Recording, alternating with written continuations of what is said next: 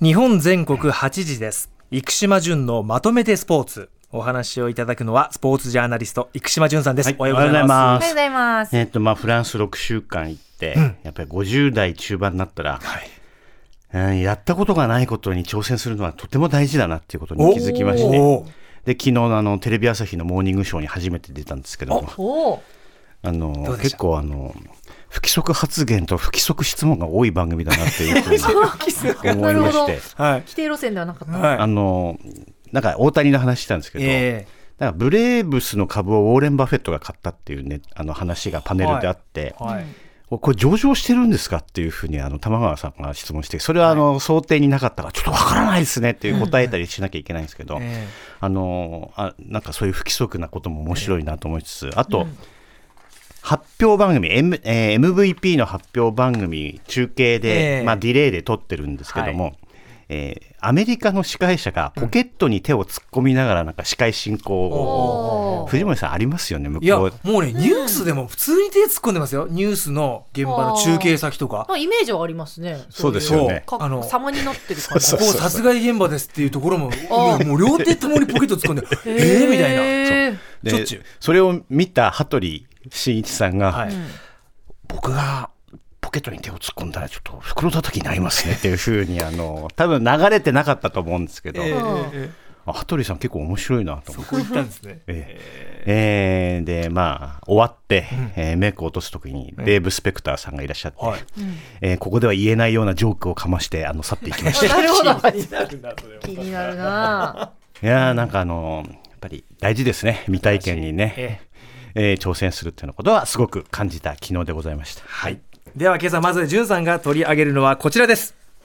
大谷翔平メジャー2度目の MVP。はい、えーなので僕はあのテレビ朝日さんのフロアであの発表の瞬間を見たということなんですけども、え2年ぶりに、え2度目の MVP を獲得ということで、えーあのワンちゃんが話題になってましたよね。ねえ、すごいですよ、今。はい。誰なんだみたいなはい。話になってましたけども、愛犬ってね。出てましたもんね。今も。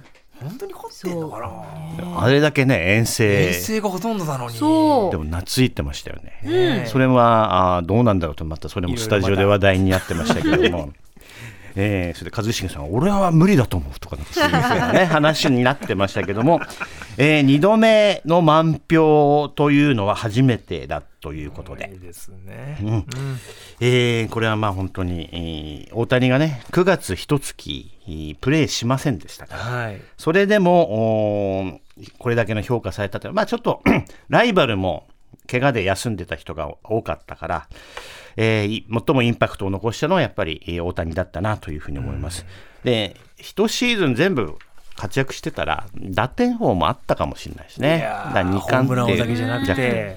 えーそれはちょっと残念だったなと今思いますけれども、えー。夏までのインパクトが評価されたということで、はい。えーあと当然のことながらフリーエージェントの行方が注目されているわけですが、まず、えーじ去年アーロン・ジャッジっていうねヤンキースのえーまあ、司法ですよね。はい。で、えーさあじゃあ再契約どうなるかって、まあ、サンフランシスコ・ジャイアンツとかもいっぱいや予算を、えー持っていて提示してたんですけどもヤンキースが契約の模様っていうのが出たのは12月7日これ日本時間だったかアメリカ時間だかちょっと忘れましたけども、はい。それってまあウィンターミーティングの時期で、えーおそらく僕もそれぐらいに大谷も決まるんじゃないかなと思います。うんうん。でバジェットが大きいので、はい。まあ、年間50億円以上っていうのはもう間違いないと思うんで、まあ、大きな人は早く決めてくれないと困るわけですね。ううん。ん。えー大谷取れなかったらじゃあ山本由伸とか。他ね。そうなんです、うんうんうんえーそそういう順番が決まってきますので、ええ大谷がまあ早くう決まるだろうと僕はあと一月のい以内ですね、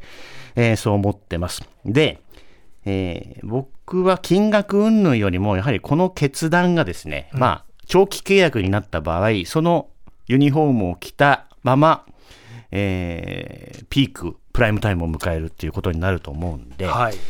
やっぱり強いチームに行かないとなかなかこれあのー優勝できないですよね。だからそれは大きなファクターだというふうに思いますし、うん。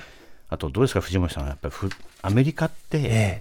優勝した人へのリスペクトがちょっと違いますよね。そこはねねえまあ今までもね、やってらっしゃることもとてつもないことなんですけど、うんうんちょっと特別ですね。ありますよね。やっぱり頂点に立ったかどうか、そうやっぱりチームが。デレク・ジーターとかね、はい。ヤンキースのね、キャプテンとかが、えーあれだけ 尊敬されるのはやっぱり優勝しを何度もしてるからだと思うんで、それで僕優勝する人ってなんか神殿に入るイメージなんですよ。ももうちょっと違うレベルの。そうそうそうそう。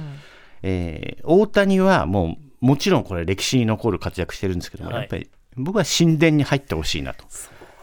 で、ワールドシリーズとかで、サヨナラホームランとか打ってほしいですよ。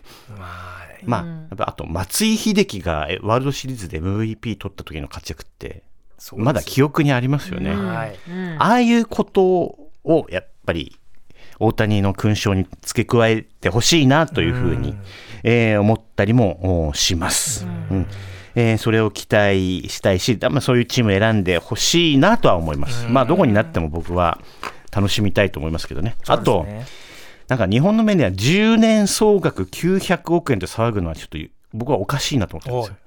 円安だから、はいえーこれ150円ぐらいで計算してるわけでしょ。う。うんんで僕はね、ちょっとね、あの、ミスリードだと思ってるんですよ。で、やはりあの、ジャッジは去年4000万ドル年俸ね。だからうん単純計算でいきます。100円と計算したら40億円。うんまあ、その方が分かりやすいと思います。うんうんうんで、かける9年契約。これが基準になると思います。なるほど。でつまり、バッターとしての大谷、ジャッジぐらい価値ありますよ。で、投げられるんですよっていうことがアドオンされていくと思うんで。まあ5000万ドル以上、まあえ100円として50億円ということですよね。で、まあ9年なのか10年なのか、ただエンジェルスに残って、中期契約っていうのも僕はゼロではない、可能性はゼロではないなというふうな読みで、まあ決断を待ちたいなというふうに思います。はい。続いてはこちら。サッカーマンチェスターシティ年俸総予算は？ちょっとね、お金の話うんを続けてい、えーいきたいと思いますけど、ニューヨーク・タイムズのスポーツ面、えー今亡くなって、ジ・アスレティックっていうところを提携してやってるんですけども、はい。えー年サッカーの、いえーイングランドプレミアリーグ、マンチェスターシティの年俸総予算っていうのが出てました。えで、5億ドルって書いてあったんですよね。え。うん。5億ドルまあ単純計算してます、また100円で。はい500億円人件費に投資してるってことなんですよね。これはまあ円安マジックだと750億円とかはいでもね、なんかえ収入が9億ドルだから900億円ぐらいあるって書いてあるんですよ。えひょっとしたらもう桁が変わってくるぐらいー、の。えなんかすごい稼いでるってこと？まあ、プレミアリーグも証券がかなり広いってことですよね。だからメジャーリーグもいっぱい年俸払えるって、マーケットが世界だからですよね。えで、僕は、例えば MLB.com、自分、MLB.tv 自分で契約してるから、え放映権を放送局に、世界の放映放送局に売ってるだけじゃなくて、え。うん。もう個人と契約できるようになってるから、ものすごい広がってて、うん。日本のプロ野球でやっぱりそこまでなかなか行ってないというところで、で、まあちょっと日本の J リーグを調べると、はい。えービッセル神戸が、まあ、数十億円の、うんレンジで、えー低いところだと、まあ、5億円前後ぐらいではないかという推定で、あ、こんなにビジネス規模が違うのかっていうことをうね、ん全然違うんだ。こんなに差がありますか。まあ、どんどんこれ差が開いちゃったんですよね。えだからまあ、あの、アジアとかにもっと証券を広げていくというような意図を持っていけば、うんプロ野球とかば、まだ僕は発展する可能性もあると思うし、え。うん。まあ、差を嘆くよりね、まだ夢があると考えてもいいのではないかなというような記事で、えーございました。はい。続いてこちら。大相撲九州場所6連勝中の琴ノ若に注目はい、えー、大相撲九州場所、えー6日目終わりまして、えー前勝が琴ノ若と、あと一山本うん。ということになりました。で、あのー琴ノ若ね、えー場所前、二所ノ関親方、元横綱稀勢の里、はいこれ二所ノ関一門なんで、えー非常にあの期待してますと、あの二所ノ関親方も言ってまして、どこがいいですかっていうふうに聞いたら、まああのはい。えー淡々としてるのがいいですねとかってあの 強そうにしてないのがいいですって。あのやっぱり15日間うん土俵に上がるってことはずっといいっていうことはやっぱり難しいらしいんですね、まあそう23日って言ってたあのえ？ベストは。やっぱりどっか痛めたりとかたった数十まあ1分とかね長い相撲になるとかなり息も上がってダメージもあるから回復が追いつかなくなっていくと。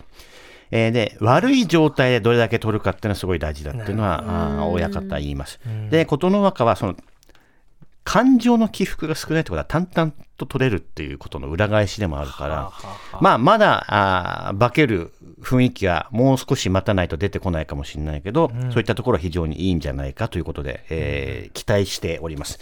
あと、昨日ね、面白かったのは、豊昇龍と高安の一番でしたね。で、豊昇龍、今あの、手をつくのが遅いって結構問題になってるんですよ。じらし戦術みたいなことを、えースポーツ新聞には書いてありますけども、一部メディアでは朝青龍化が不安とか、暴れん坊になんないでよって強いんだから、豊昇龍。うん。でね、なんかね、昨日もあんまり、ちょっとあんまり態度良くないなと思ってたら、高安が困った救いで、なんか気持ちのいい勝ち方しちゃったわけ。豊昇龍は、あの、まっとうな道にね、戻ってきてほしいなっていうのを思いつつ、えー今日7日目、えーはいまたあと1週間ね、楽しみにしたいと思います。はい。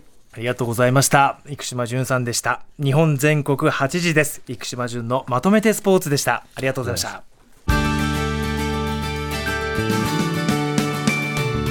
まとめて土曜日